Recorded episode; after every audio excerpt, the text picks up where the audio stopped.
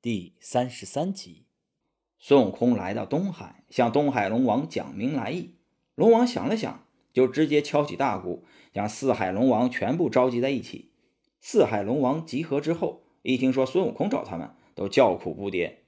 孙悟空说明来意：“众位莫慌，我护送唐僧去西天取经，到了一处火云洞。这火云洞的守护者是俺老孙结拜兄弟的儿子，只是不知怎回事，竟然不认俺老孙。”俺不愿意和他争斗，但是他不听俺的话呀，就要放三味真火烧我们。那三味真火十分厉害，我们拿他没办法，所以想请几位出手。等我们几个互相斗法时，那孩子一放火，你们就听我号令，一起降水扑灭他。四海龙王听后答应了。孙悟空请四海龙王站在云端，自己前去火云洞挑战。红孩儿正在火云洞里和小妖怪们商议着事情。忽然听见有人禀报说孙悟空又来了，就拿起自己的枪出去迎战。红孩儿见自己手下败将，很是高兴。好草，你是不是给我送烤猪来了？孙悟空说道：“哼，妖怪，你快把我师傅送出来！”红孩儿不答应。你那师傅早就被我当下酒菜给吃了。孙悟空一听就生气了，举起金箍棒就打。红孩儿张嘴就把三味真火喷向孙悟空。孙悟空忙向空中喊道：“龙王，快降雨！”话音刚落，空中就下起了大雨。可是这雨只能浇灭凡火，却浇不灭三味真火。那火不但不灭，反而更大，而且还冒出滚滚浓烟。孙悟空受了伤，没办法，只好跳上云端走了。红孩儿烧了孙悟空还不算，还用三味真火烧龙王。龙王们不敌，也逃走了。孙悟空和猪八戒、沙和尚商量。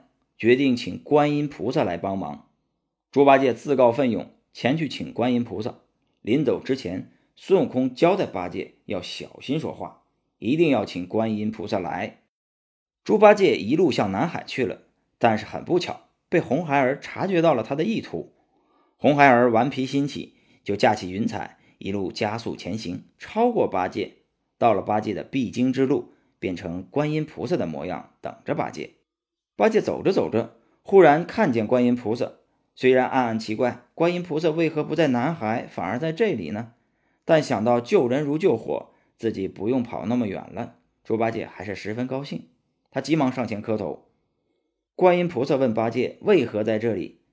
八戒说：“好菩萨，弟子和师傅到了火云洞，师傅被那红孩儿绑走了，我和师兄前去和他交手，谁知道那小妖会吐火。”师兄被他烧伤了，师兄让我前来请菩萨帮忙。观音菩萨说：“那火云洞洞主不是个伤天害理之人，一定是你们冲撞了他。”猪八戒急忙反驳：“哦，不是我冲撞了他，是我那师兄冲撞了他。”观音菩萨说：“这样吧，你跟我进洞去，去见那洞主，你赔个礼，我给你讨个人情，让他放了你师傅。”猪八戒一听可开心了，接着就跟着观世音菩萨走了。到了洞口，观音菩萨哄骗猪八戒进洞，猪八戒也不怀疑，直接爽快的就进去了。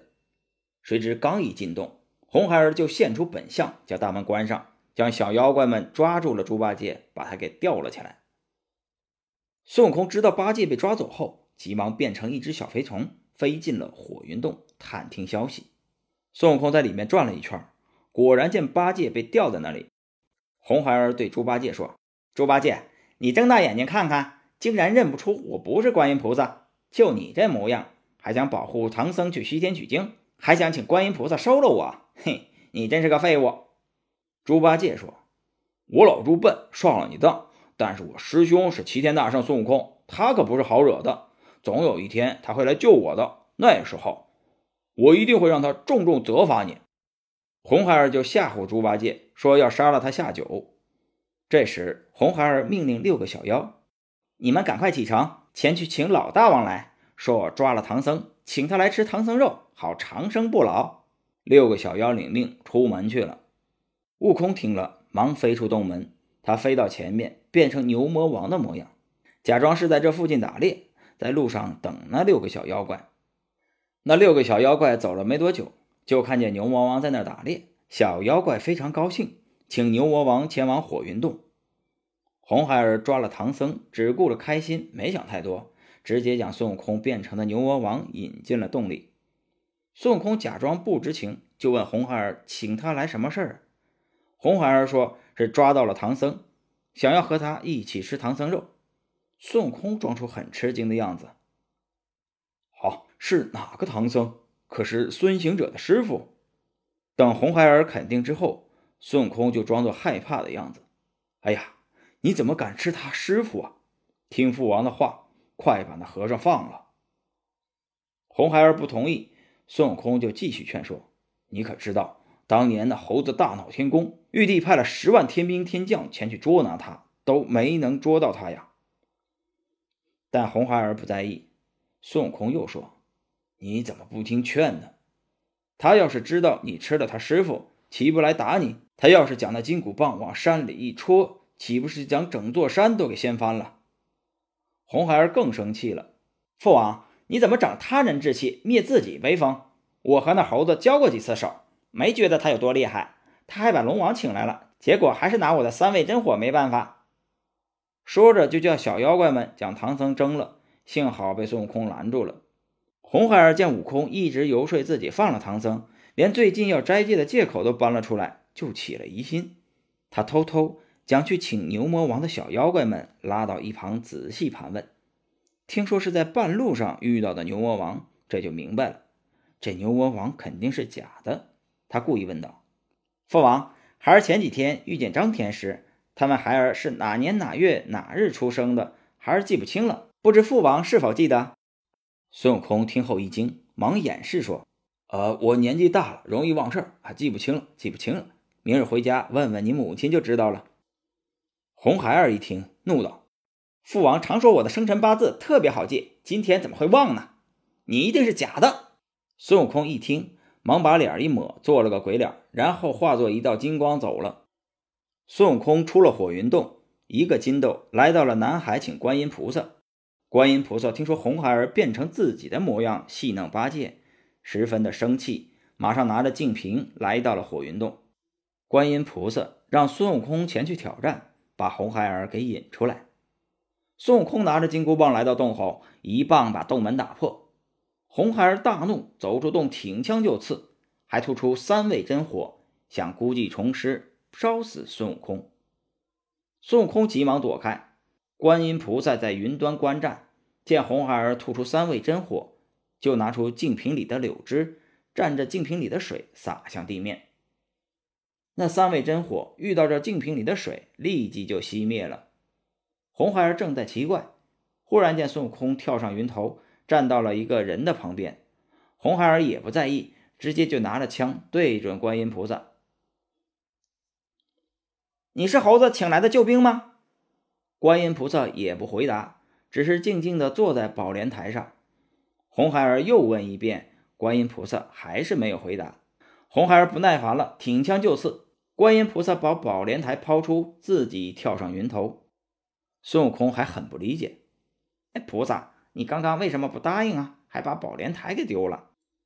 观音菩萨让孙悟空稍安勿躁，往下看。那红孩儿见自己举枪一刺，观音菩萨就走了，还以为自己法力高强，连菩萨都打跑了，很是高兴。又看见了那宝莲台，就好奇的坐了上去。观音菩萨见红孩儿坐上了宝莲台，于是用杨柳枝一招。那宝莲台变出许多把带钩的尖刀，观音菩萨见红孩儿坐上了宝莲台，于是用杨柳枝一招，那宝莲台就变出许多把带钩的尖刀，刺在红孩儿身上。红孩儿被刺得皮开肉绽，鲜血直流，这才知道菩萨不是打不过自己，是故意丢下宝莲台引他上钩的。他连忙讨饶说：“弟子有眼无珠，不识广大法术，恳请饶命啊！”观音菩萨质问他。红孩儿，你怎敢变成我的模样，坏我名声？既如此，我与你受戒，你就给我做个小徒弟吧。无论菩萨说什么，都答应下来。最后，观音菩萨让红孩儿做了善财童子，喝声退，宝莲台又回到了观音菩萨手中。红孩儿见观音收了法力，又挺枪刺向观音。观音菩萨从袖中取出一个金箍，晃一晃，变成五个。朝红孩儿抛去，五个金箍，一个套在红孩儿头上，两个分别套在他的两只手上。观音菩萨从袖中取出一个金箍，晃一晃，变成五个，朝红孩儿抛去。五个金箍，一个套在了红孩儿头上，两个分别套在了他的两只手上，另外两个分别套在了他的两个脚上。孙悟空和沙和尚在一旁嘲笑红孩儿：“嘿，贤侄，菩萨怕你养不大，给你套上金项圈。”嘿嘿嘿。红孩儿本来就不服气，再被孙悟空他们一嘲笑，就就更恼火了，还想去刺观音菩萨。观音菩萨念动咒语，念了一声“和”，红孩儿的双脚双手就不由自主地合到了一起。红孩儿使出浑身力气，怎么都打不开。这下红孩儿老实了。观音菩萨对悟空说：“悟空，悟净，快去救你们师傅吧。”说完，带着红孩儿回南海去了。孙悟空来到火云洞，救了唐僧和八戒，把小妖怪们消灭干净，又放火烧了火云洞。师徒四人一起继续向西天而去。本集播讲完毕，感谢您的收听。